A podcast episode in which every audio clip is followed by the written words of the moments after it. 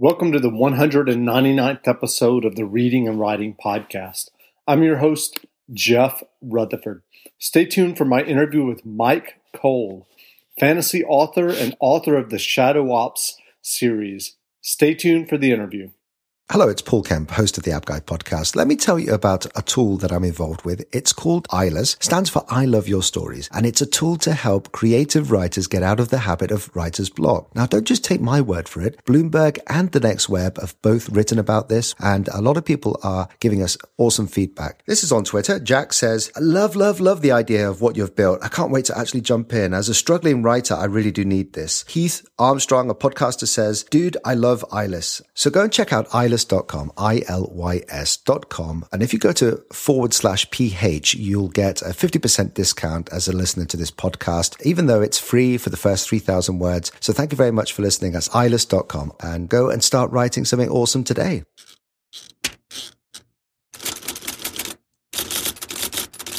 Welcome back to the Reading and Writing Podcast. My guest today is Myke Cole. Myke's latest novel, Gemini Cell, has just been published. Gemini Cell is the fourth book in Cole's Shadow Ops series of novels that also include Shadow Ops Control Point, Shadow Ops Breach Zone, and Shadow Ops Fortress Frontier. Myke Cole, welcome to the podcast. Hey, thanks for having me. Great. Well, can you read a page or two from your new novel, Gemini Cell? Yeah, I'd be glad to. Um, I just want to set it up for you guys. The protagonist in Gemini Cell, and I'm, this is not a spoiler here, he is killed and uh, he believes his wife and child are killed early on in the book.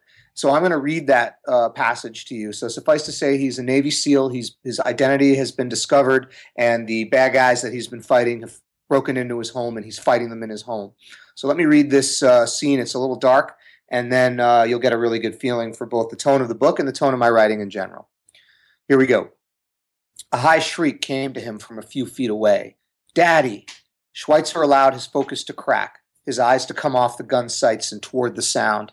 Patrick stood awake in the doorway to his room, his footed pajamas showered with dust, his blond hair a tousled mess, his face pink and eyes shining with tears.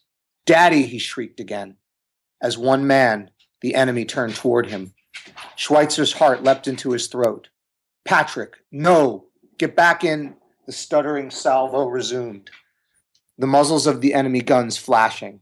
Patrick flew back from the doorway, snatched by an invisible hand.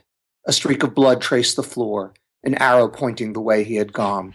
The door to his room danced, ripped off its hinges, and spinning in the air, blotting out Schweitzer's view of his son.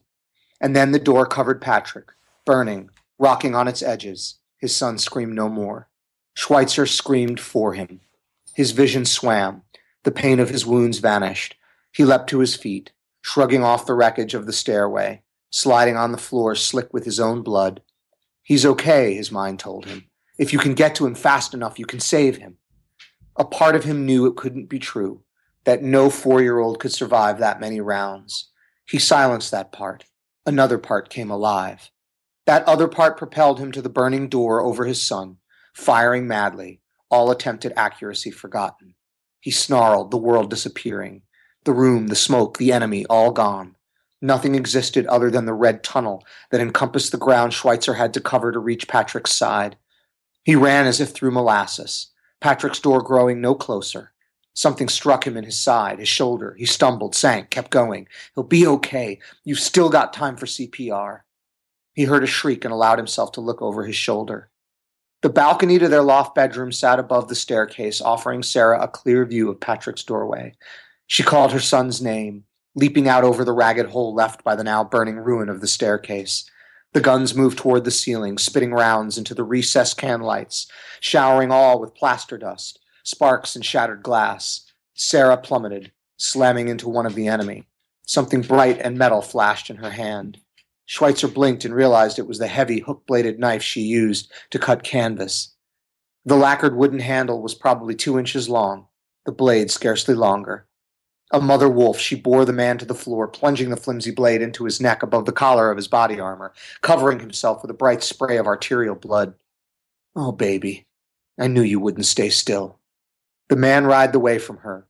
Her finger, his finger clamped on the trigger, the gun uselessly spitting rounds into the ceiling. Sarah screamed and stabbed him again and again. He shuddered beneath her. Her target dispatched, she looked up, eyes lighting on Patrick's door, not seeing Schweitzer before it. She got to her feet, began to run for her son. A bullet slammed into her, lifting her into the air, throwing her back into the ruins of the staircase. She spun in the air, twitching, eyes narrowing in shock and agony. Blood misted the air as Sarah disappeared, vanishing into the burning splinters, her body limp. For the first time in his life, Schweitzer was frozen in the midst of battle, the corpse of his wife before him, the corpse of his child behind him. Which way to turn? No way. There was no way. They're not okay. They're not okay. They're not okay. The image of the refrigerated container of corpses flashed in his mind, but this time Patrick and Sarah's still blue lipped bodies lay on the steel racks. A lot of corpses in one day, huh? More hammer blows, this time in his gut. Schweitzer took a few steps backward, tried to hitch a breath, couldn't. The red tunnel turned gray, narrowed. He couldn't see Sarah. He tried to turn to Patrick's door, couldn't move. He looked down. His chest was smeared with blood, the skin blistered, dotted, dotted with splinters. Below it, he could make out the jagged yellow white protrusion of his sternum, hovering over the gap that had once been his abdomen. The curve of his rib cage held the ribbons of his abdominal muscles, hanging in flaps over the dark recesses of his gut, laid open by what must have been a considerable volume of fire. Long gray blue ropes had uncoiled from inside, draping down to his knees. He watched numb as they slid further. Sarah! Sarah, I'm hurt! His mouth worked. He felt something warm and sticky sliding down the corner. The tunnel narrowed further, his vision blurring, the edges of what little he could see going indistinct. He didn't have time for this. He had to get to Patrick, but he couldn't move. One of the enemies stepped into his field of vision. He was still splattered with his comrade's brains, the last of the original four who'd come in. He stepped close to Schweitzer, intimately close, eyes slits of rage. Schweitzer could smell the sour stink of his breath through his balaclava. He was a coffee drinker, smoker too. We knocked on the right door, asshole, the man said. Schweitzer could feel the cold firmness of a gun barrel shoved underneath his chin. He tried to punch the man, smack the gun down, fight, anything. He couldn't move. Sarah! Bang! Great. Thanks. I unfortunately I have two German shepherds I'm uh, house sitting for, uh, dog sitting for that were not cooperating. Okay. I, had to, I had to retrieve a bone from one of them in the midst of it. Not a uh, problem. But, but, that gives you a good feeling of uh, of sort of the the combat intensity. And the story of Gemini Cell is a reanimated Schweitzer, the man you just watched die, trying to get back or find out what happened to his wife and son. That's great. I was actually just going to ask you if, if someone hasn't heard about Gemini Cell yet, how, how would you describe your new novel? Um, well, this is the thing: is that the the original Shadow Ops trilogy I would describe as um, if Harry Potter joined the Navy SEALs instead of going off to Hogwarts. It's you know the military, very very uh, authentic, very very tactical level military stories that have magic in them. Um, but Gemini Cell is actually designed specifically to be, it's a prequel. It takes place many years before Control Point. And while it's set in the same universe, it's designed to be a new entry point for readers. So you don't have to have read anything else I've written to, to get it, to start with me here. Do you, that's great. Well, do you remember the initial idea or impetus for Gemini Cell? Sure. Uh, you know, it's funny. It's the only time this has ever happened to me. I was running in Prospect Park and uh, someone had made a joke to me years ago about a zombie seal. Of course, they meant a seal, like the animal in a circus. And I, I don't, you know, weird thoughts will run into your mind when you're when you're working out and you're trying to distract yourself from how bad it sucks. Um, so I was having a tough run, and I was thinking zombie seal, zombie seal, and of course my brain did the dance from the animal seal to Navy SEAL, mm-hmm. and the entire it's never happened to me before. The entire book uh, came into my mind in 30 seconds. Um, and I, I, wish that would happen with every novel. Of course, there was a lot of work to be done after that to get it to a, to an actual readable, cogent story. But um, the idea came full formed uh, based on a an offhand comment someone had made while I was running. That's great. So, did you write it down once you got back home? Yeah, of course. Uh, I'm I'm an uber architect when I write. A lot of people I know are pantsers versus plotters. They sort of sit down and let the story evolve organically. Um, but I plan and architect and usually have like a hundred page outline before I start writing anything in a novel. So yes, uh, and there were many many months of outlining and refining and getting inputs on that on that structure before I started writing. Great. Well, I know you have a military background yourself and you've done three tours in Iraq and you've worked as a security contractor. I'm curious, while you were serving in the military, did were you writing at, at that point or did you know you wanted to be a writer? Yeah, oh no, I've wanted to, I've known I wanted to be a writer since I was little. Um, yeah, I absolutely was writing. Um, in fact, uh, I, I remember uh, Peter V. Brett, who is a fantastic fantasy author and my best friend. He uh, his Demon Cycle series on Del Rey. If you if your readers or listeners haven't read it, I just can't recommend it enough. And I'm not just saying that because we're close. Um, I was emailing him these long, long emails um, because a lot of of what I did in Iraq is sometimes waiting around for ops to go off, and uh, so I would email him. Uh, and we would be emailing back and forth about the novel, and then I would go home or go to my hooch. And in the like, you know, I would maybe have three hours to sleep, and I'd wind up using an hour of that, or an hour, even an hour and a half of that, and sometimes all of that in working on the edits that we were proposing back and forth. And at that point, were you working on your first novel? Oh yeah, I well, it was my fourth novel, oh, okay. um, but was my first novel that got published. At the time, it was called Latent, but it later became Control Point. So, so tell me about those first three. What um, was that? Just a process to get to the fourth one that was publishable? I mean, this is the thing is yes, uh, is I had to learn. And I, I will say this. Um, one of my big challenges in life is that I rush and that um, I have a tough time, you know, locking in and doing it right. And when you don't do it right, you have to do it twice. I think that if I had been more focused on instead of trying to write short stories or trying to go to conventions or trying to market myself on just learning the craft of being writing a great novel, that I would have gotten my first book deal sooner. But um, you know, so I wound up writing, you know, two books that have the kernel of something good in them, but uh, you know, basically had to be thrown away and will never be revived. And then I wrote the very first book I ever wrote, which was Latent. And that I wound up re- rewriting so completely that I considered a different book. That is the book that became Control Point that sold. Gotcha. Well, well, I know that you've written very honestly on your blog about post-traumatic stress disorder, and you've also written about PTSD in your fiction. Mm-hmm. Um, for civilians who may be listening without a military background, is there is there a core message about PTSD that you would like to convey? Yes, absolutely. And one of the things I, I do want to mention about Gemini Cell is it is absolutely a bald-faced allegory for PTSD. I mean, Schweitzer is reanimated, but he's not alive; he's still dead, and he has to find a way to reconnect with his with his world. Um, and when you're dead, that's a permanent change, and you can't be in the world the same way. And that is definitely a message that I would wish people would understand about PTSD is that people try to think of it as a pathology, like like cancer, a disease that you can you know that it's a strict that's a, a simple thing in your life that's broken and that could be fixed potentially. But I don't believe it's like that. I think that PTSD is a permanent shift in worldview.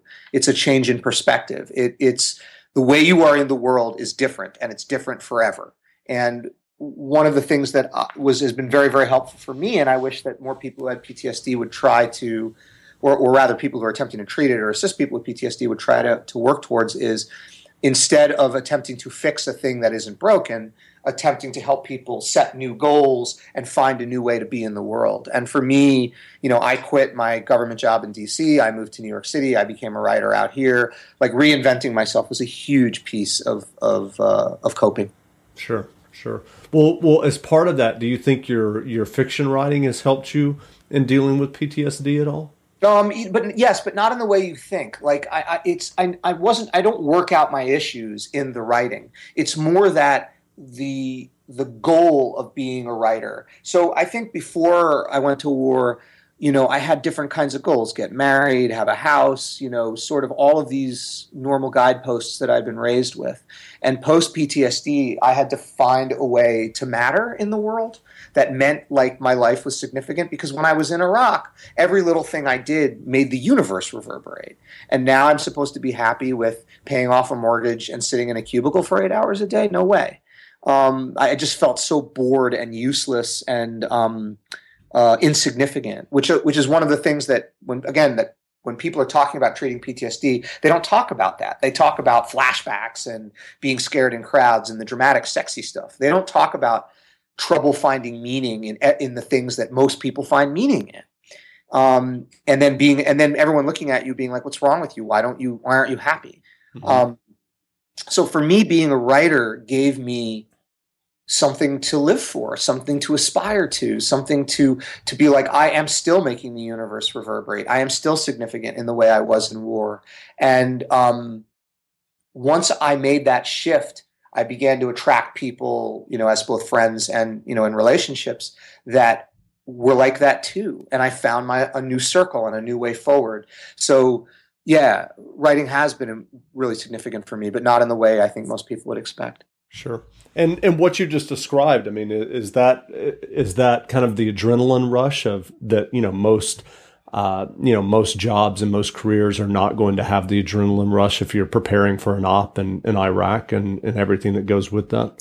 Yes, I mean, but the thing is, I still get the adrenaline rush. I'm still with a major police department out here, and um, I was, uh, and also was doing patrol law enforcement with the Coast Guard, which is actually gun on hip, pulling boats over and you know boarding them. So there was plenty of adrenaline in my life. It, it was less that, and it was more that when you're at war, man, the stakes are high. Like every decision you make, every day you go to work, like people are living or dying you know you're, you're changing the course of nations. Like it's in this incredible sense of mattering in this inc- in this intense intense intense way. Um, and uh, then you go back and you know you didn't put your cover sheet on your TPS report you know and you're like are you are you freaking kidding me? Really? You know I'll never forget. I came back um, from Iraq and um, I threw out all my clothes because they were all full of um, camel spider and camel cricket eggs uh, and uh, um, I came home and and I had clothes here, but I don't know. I just I guess I, I, already knew early on I wanted to reinvent myself, so I went to go buy clothes. And I went to this clothing store and I told the attendant, um, the guys working there, look, you know, you do this for a living. I, I don't know anything about fashion. I have this much money to spend. I'm going to go in the fitting room, hand me stuff, and I'm going to put it on. I'm going to come out, and you're going to tell me if I look good, um, and then I'll buy it. And he was fretting over the fit of a t-shirt, like really getting into it, and like which is really impressive because he took his job seriously. And I was standing there looking at him, and I had this incredible feeling of loneliness and isolation, and thinking, really, like really, you know, how the t-shirt fits that's important. And then uh, my celebratory dinner when I got back, my my um, fiance at the time, um, who split uh, because every time I came back from Iraq, I was a lot less fun. Uh, she she took me out to this restaurant and it was like a super fancy restaurant and they had like a butter flights and this guy the waiter is talking about the correct butter pairings with the right kind of bread and i'm standing there like man like you know like you don't you don't have something you know to do that like this is this is a thing you actually are putting time into thinking about and then hating myself for judging him because like he's just doing his job you know right, and doing right. it and doing it well but I just realized, and then of course, this incredible sense of emptiness and loneliness. Like I am now cut off from being able to find significance in enjoying something like a butter pairing or the correct fit of a t-shirt. Um, and people in peacetime societies do that all the time. So uh, that's more what I'm talking about. Gotcha. Gotcha. Well, I, am curious. I mean, um, and obviously you can, you know, choose not to answer this if, if that's the case. But um, given the the um, and I, I, realize that this is getting away from from your novels, but but given the fact that you did three tours in Iraq um, as a as a civilian and now you know in your life now, um, do you have any thoughts in terms of in terms of how things have, have turned out um, geopolitically? No, I'll answer it. I'll answer it. Um, I mean, I'm, you know, it's funny. I, I read a, writing a blog post about this. Um, I'm I'm horrified, uh, and the reality of it is is that ISIS has regained everything that I fought for um, and that friends of mine died for has absolutely been rolled back. There's just no way it's irrefutable. Um, and you know, we sent 1,500 more people there. Um, uh, that are now going to have to go deal with that. Um, I think the balance of power has shifted. The sum total of what happened in Iraq, Iraq, our intervention in Iraq, is that we've just handed near hegemony in the region over to Iran, who is a mm-hmm. dedicated mm-hmm. enemy of us. Um, so you know, it's awful. Um, and I killed people uh, in support of that mission. Um, and I wrestle with that all the time. And the only way I can face it is when I remind myself that at the strategic level, this is an unmitigated disaster, not just for us, but for the world. But at the tactical level, um, I saved people's lives um, and I, I put people in the dirt that the would burn set girls on fire for learning to read. Right. right. Um, and um, and that's something. Um, you know, look, I don't really believe in heaven, but um, if I did, I would definitely have some answering to do when I got there on the other side. Um, I've tried very, very hard to, you know, in my police work and in my work with the Coast Guard and in the way I'm in the world to, you know, that scene at the end of Private Saving Private Ryan um, when Tom Hanks' character is shot, you know, bleeding out, and he turns to Private Ryan, played by Matt Damon, and says, "Earn this." Do you remember that? Mm-hmm. Um, you know, I try to earn it. Uh, I try to earn my air, you know, um, and try to make right on those things. Um, but when I'm being honest, I know I never can. Gotcha. Um, okay. Well, well, let's let's get let's get back to the fiction, which is you know what we're talking about. So, so given your success with with your your novels to date, what advice would you have for aspiring writers who uh, may be know, listening? Yeah, so and it's the same advice I always give. Um, mm-hmm. Is uh, there is no magic key. Aspiring writers always want some kind of like magic key, some end run, um, some secret piece of advice. It doesn't exist. Um, all writing is is it's just like tiling your bathroom. It's just like cleaning your house. It's just like you know uh, doing your homework you know, it sucks. You don't want to deal with it. You'd rather be playing video games. I don't care how good a writer you are. I don't care how much you love writing. It sucks. It's a job. And um, you need to lock it up. Am I allowed to curse on your show? Yeah, yeah. You need to lock it the fuck up. You need to pull up your big boy or big girl pants and you need to sit your ass down and you need to you need to write and you need to you need to accept the fact that you are going to write a lot a lot a lot and the vast vast vast majority of the stuff you write you will have to throw away and the odds are very long of you ever getting published um, but that but the price of admission is the work. And the and you cannot control the state of the market. You cannot control luck. You cannot control whether or not you're talented, and who the hell even knows what that means. Um, the only thing you can control is the work. So you need to work your ass off. And I hear a lot of writers that when they come to ask me questions on panels when I'm speaking, they, those questions are not um, craft questions. They're almost always marketing questions or networking questions or inspiration questions or routine questions.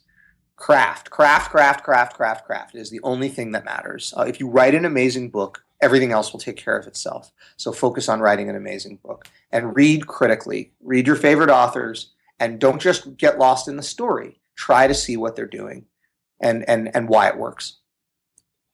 Great advice. Well, are there novels or nonfiction books that you've read in the last year or two that made an impact on you and that you would recommend? Oh, tons. Uh, we would be here all day. Okay. So let me give one fiction novel and one nonfiction self help book. Um, so the fiction novel is, again, I was telling you guys about Peter V. Brett. Um, uh, full disclosure, he is my best friend, but he is also my biggest writing influence. Um, and his first novel, The Warded Man, is, in my opinion, one of the great works of fantasy. And it's also a technically incredibly proficient work in terms of the plotting, in terms of the structure, in terms of the pacing, in terms of the prose styling, in terms of the character arcs. Read The Warded Man. That is your first, you know, and most indelible lesson. The uh, only self-help book I've ever read that is worth the paper it's printed on is written by Steven Pressfield, uh, and it's called The War of Art. And Steven Pressfield is a great historical fiction writer, but The War of Art talks about writing process, and it's practically a pamphlet. You can read it in a couple of hours. But what he does is he anthropomorphizes resistance uh, to getting shit done and and allows you to rage against it and fight against it. And he also embraces the value of misery and the idea of misery as a productive engine and as the crucible as a place where iron gets made and forged into steel. Um, it's a really really fabulous book and it's a really short read and I and I'm not exaggerating to say it changed my life. That's great. Well, what are you writing now? Can you discuss your work in progress? Yeah, of course. Uh, I have two works in progress actually. As soon as I get off this podcast, uh, I am going to go back to my rewrite edit of Javelin Rain, which is the sequel to Gemini Cell, which will be coming out uh, this time next year. And uh, I am also working on a uh, what I call grimdark, and I'm using air quotes there, which is grimdark is sort of a subgenre of fantasy that's very, very bleak with very flawed characters. George R. R. Martin's Song of Ice and Fire has been considered grimdark. But it's a medieval fantasy with a 13 year old gay girl protagonist, female protagonist. Um, and it's totally outside my wheelhouse And I'm really excited about it because I've always tried to push the envelope and make each one of my books different from the last. And I'm really, uh, it's very important to me to prove to myself that I'm a writer with a capital W. I don't just do military stuff, mm-hmm. and that what success I've enjoyed is not a gimmick based on my, on military authenticity and really has to do with the quality of my writing. So uh, it's not sold, but my agents uh, are excited about it. I'm going into the sixth draft on it, and I'm you know, I'm, I'm, keep I keep hoping to get it to market, um, but it's not going out to market until meaning trying to sell it to publishers until it's absolutely the best it can be. And uh, done right is always better than done fast. So it may be a while. That's great uh, we look forward to seeing that. So, um, where can people find you online if they're interested in learning more about you and your books? Um, well, first of all, I should say I answer all my emails. So, if anybody wants to get in touch, it's mike at mykecole.com. And I want to point out my name is spelled M Y K E C O L E. Um, you can uh, go to my website at www.mykecole.com. Follow me on Twitter at, at all spelled the same way, or at Facebook at facebook.com forward slash Myke Cole. Great. Well, again, I've been speaking with Myke Cole. His latest novel, Gemini Cell, has just been published. It's in bookstores now, or you can grab the ebook. So do that. And Mike, thanks for doing this interview. Yeah, thanks for having me. Yeah, sure.